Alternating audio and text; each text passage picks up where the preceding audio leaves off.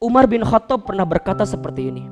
Aku tidak takut sesuatu hilang daripadaku karena aku tahu selain takdirku maka tidak akan pernah menjadi milikku. Aku pun tidak gelisah dengan sesuatu yang aku miliki kemudian aku kehilangannya. Kenapa? Karena aku tahu sesuatu yang bukan jadi milikku bagaimanapun tidak akan pernah menjadi milikku. Begitu sebaliknya, aku tidak pernah risau dengan apa yang belum aku dapatkan saat ini. Karena aku yakin kalau itu semua akan miliki, maka akan datang dengan cara apa pun. Santai aja. Ikhlaskan, relakan. Kalau bukan punya kita, maka akan hilang. Kalau tetap punya kita, maka akan datang ke kita urusan rezeki Ustaz dulu saya pernah kerja di sana sekarang nggak bisa kerja di sana kenapa saya resign begini begini begini. Tenang kalau rezekinya buat teman-teman nggak akan hilang dalam kehidupan teman-teman. Ustaz aku teh sama dia teh meniku mahanya love pisan. Di dia tuh aku abit teh disimpan foto ijazah teh. Dari TK, SD, SMP, SMA dikumpulkan ku abit teh Terus kumaha, aduh ah, nih hal tepisan. Kamari dapat kabar dia teh mau nikah sama teman saya. Sakit, sakit. Di mana? Video. Liu, teman-teman tenang. Memang begitu. Kalau bukan akan jadi milik kita, nggak akan pernah jadi milik kita kok. Terus kumaha ikhlaskan aja, relakan saja. Pernah dengar nggak kisahnya Ummu Sulaim dengan Abu Talha radhiyallahu anhu? Belum dengar? Mau saya ceritakan?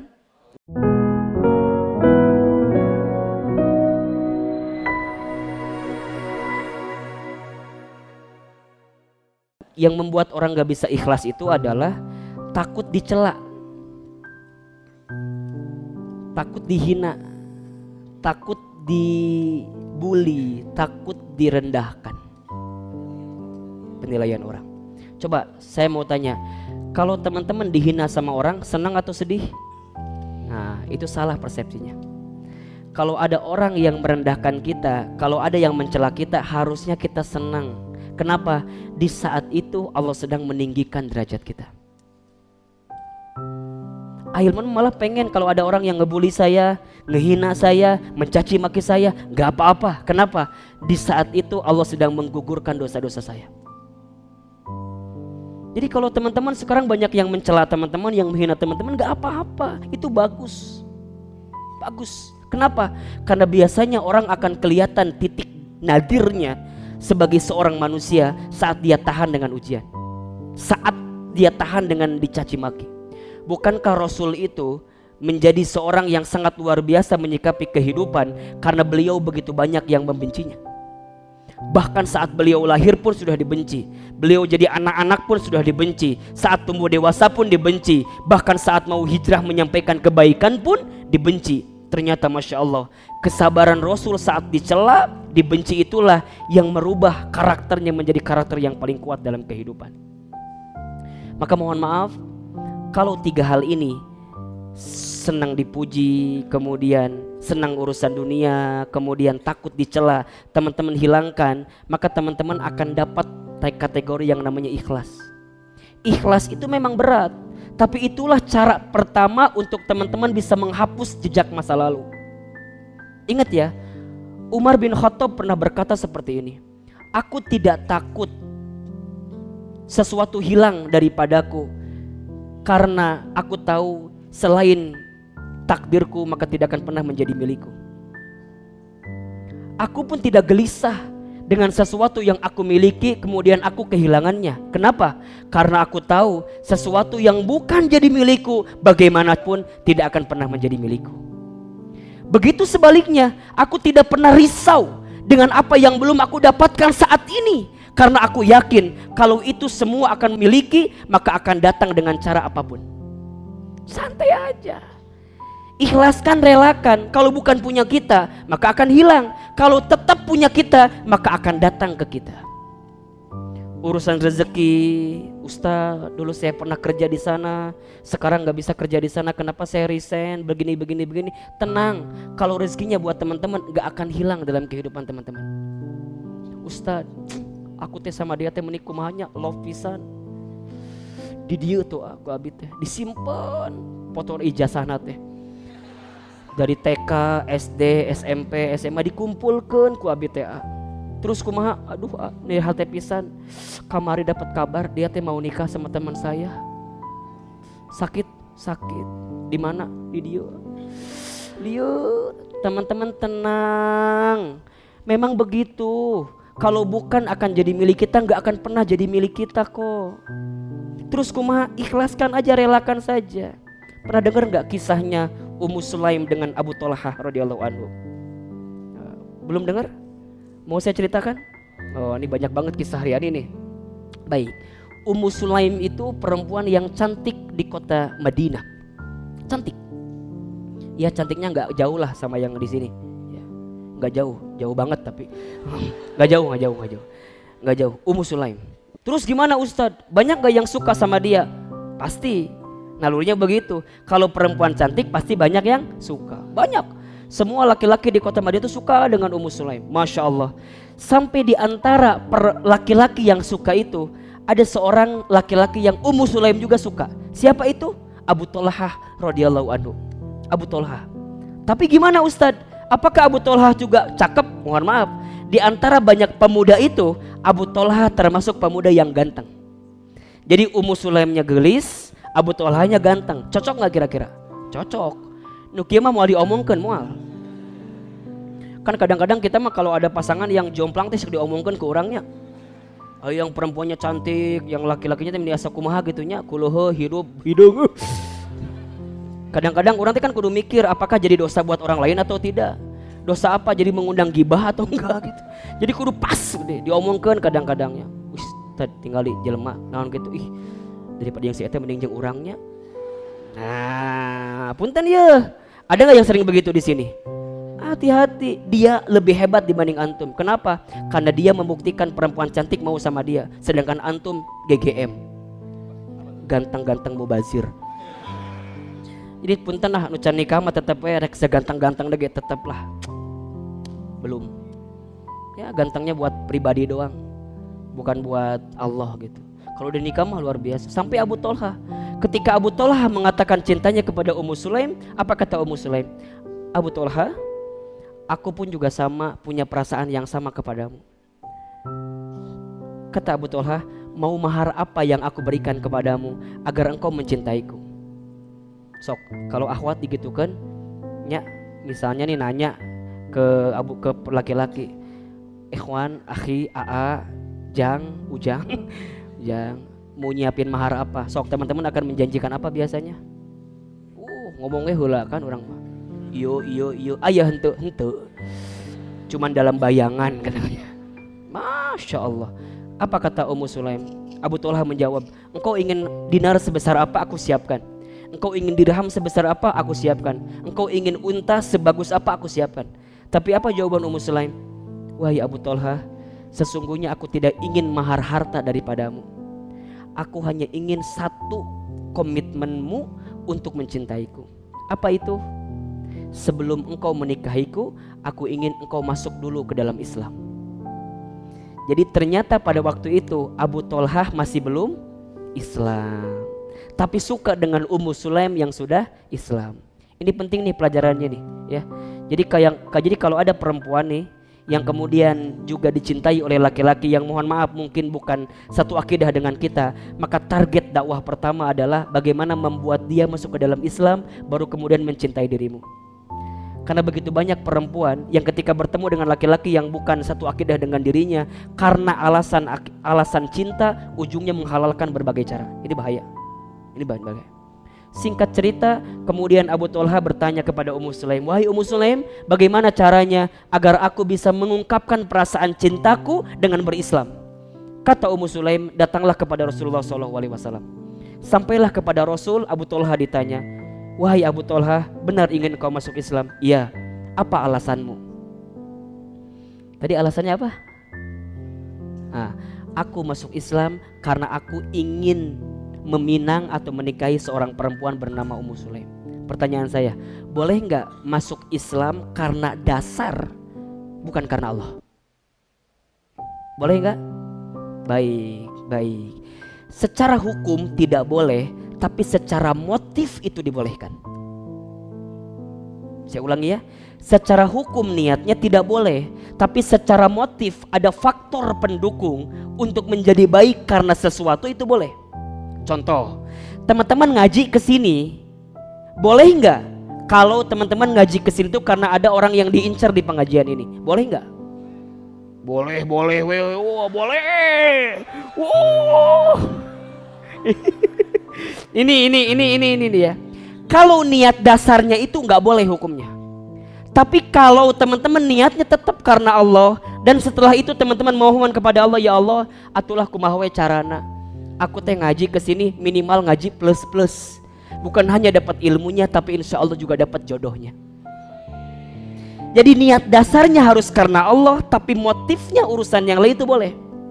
Yang tidak boleh, urusan motif yang lainnya didahulukan daripada Allahnya. Maka ketika Abu Tolha ditanya, wahai Abu Tolha, kenapa engkau ingin masuk Islam? Abu Tolha menjawab, aku masuk Islam karena aku ingin menikahi seorang perempuan muslim bernama Ummu Sulaim. Kata Rasulullah, perbaiki niatmu.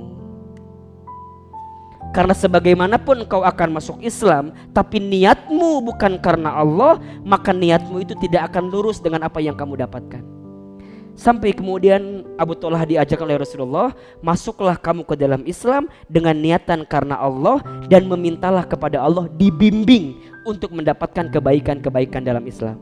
Termasuk mendapatkan siapa? Ummu Sulaim. Maka kata Rasul, kalau begitu baik, aku akan nikahkan dirimu dengan Ummu Sulaim dan sebelumnya aku akan terima Islammu. Maka berkatalah asyhadu alla ilaha illallah wa asyhadu anna muhammadar rasulullah. Masya Allah Singkat cerita Abu Tolha ganteng Ummu Sulaim cantik Pasangan itu menjadi buah bibir di kota Madinah. Kalau bahasa kita mah jadi apa ya? Uh, uh, Couple goals banget gitu. Jadi pasangan yang sering dibicarakan. Wah ya sehingga pasangan nu ayeuna lah restu.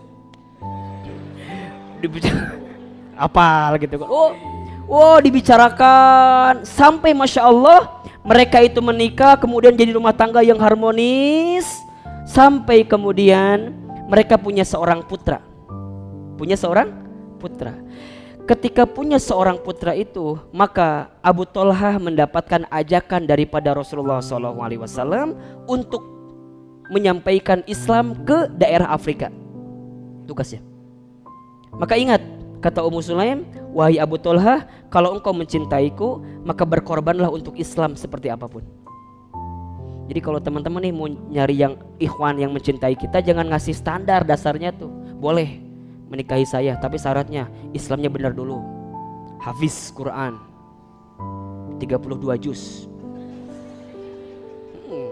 dua jusnya mah tambahan gitu kan 30 nya kan itu wajibnya duanya sunnahnya lah nggak apa-apa surat apa? Misalnya juz 30 juz 29 nggak apa, jadi target-target boleh. Kamu ikut dengan saya nikah siap. Tapi tolong selesaikan bacaan kitab ini. Jadi tantangan jangan tantangan urusan dunia tantangan akhirat. Sama kayak Ummu Sulaim menikah boleh. Tapi saat Rasul memanggil engkau harus berangkat. Sampai kemudian ketika perintah itu datang Abu Tolha yang lagi bahagia bahagianya karena punya anak maka harus pergi ke Afrika. Singkat cerita dalam sejarah itu diceritakan tiga tahun mereka berpisah. Tiga tahun berpisah.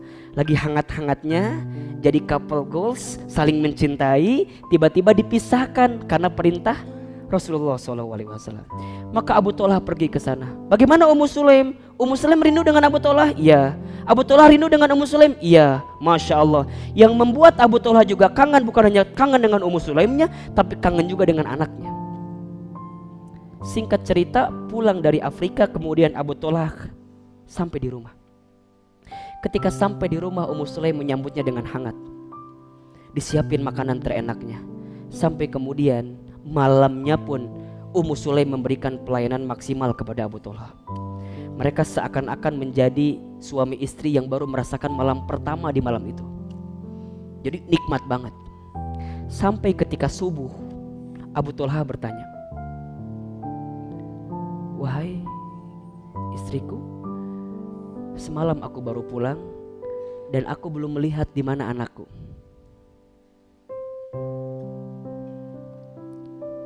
Wajar nggak bapak nanya anak? Wajar. Apa kata Ummu Sulaim?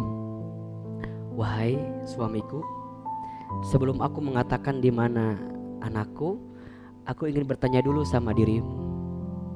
Kata Abu Tolha, apa pertanyaannya?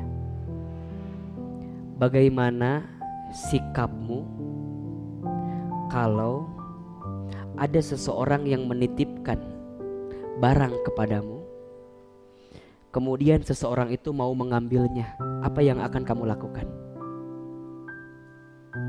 Kata Abu Tolha, kalau barang itu miliknya, aku akan kembalikan dengan sepenuh hati.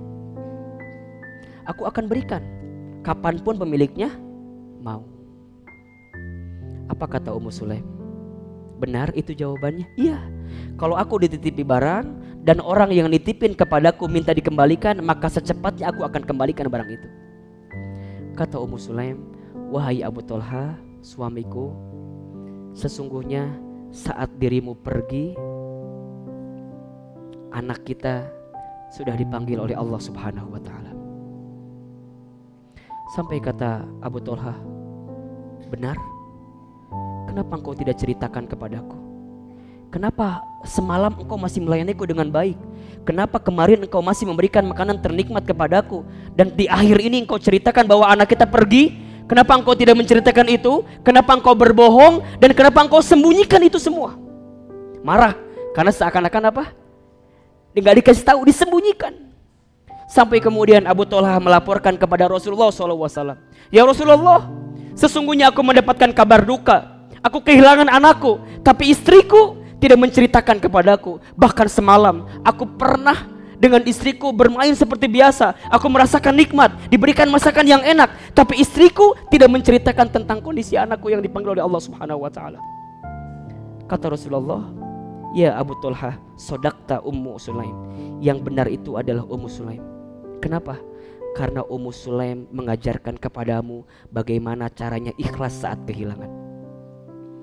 Ummu Sulaim mengajarkan kepadamu bagaimana caranya rela dengan setiap yang Allah titipkan kepadamu. Sampai Rasulullah berkata seperti ini, sesungguhnya yang bukan menjadi milikmu maka tidak akan pernah menjadi milikmu. Yang pasti menjadi milikmu maka dengan cara apa pun akan menjadi milikmu. Teman-teman, masa lalu kita yang memang bukan punya kita maka akan hilang begitu saja dan masa depan kita yang insya Allah jadi milik kita maka akan datang dengan kebaikan-kebaikan itu. So yang paling sederhana adalah ikhlaskan relakan. Jangan selalu melihat orang di masa lalu karena setiap orang punya harapan dengan masa depan. Jangan pernah back dengan masa lalu karena setiap orang pasti akan tergiur dengan masa lalunya tapi dia lupa dengan masa depannya. So mulai hari ini satu jawabannya menghapus jejak masa lalu adalah dengan ikhlaskan relakan. Makin teman-teman ikhlas kehilangan, maka makin teman-teman akan diganti dengan yang lebih baik oleh Allah Subhanahu wa taala. Satu, ikhlaskan relakan.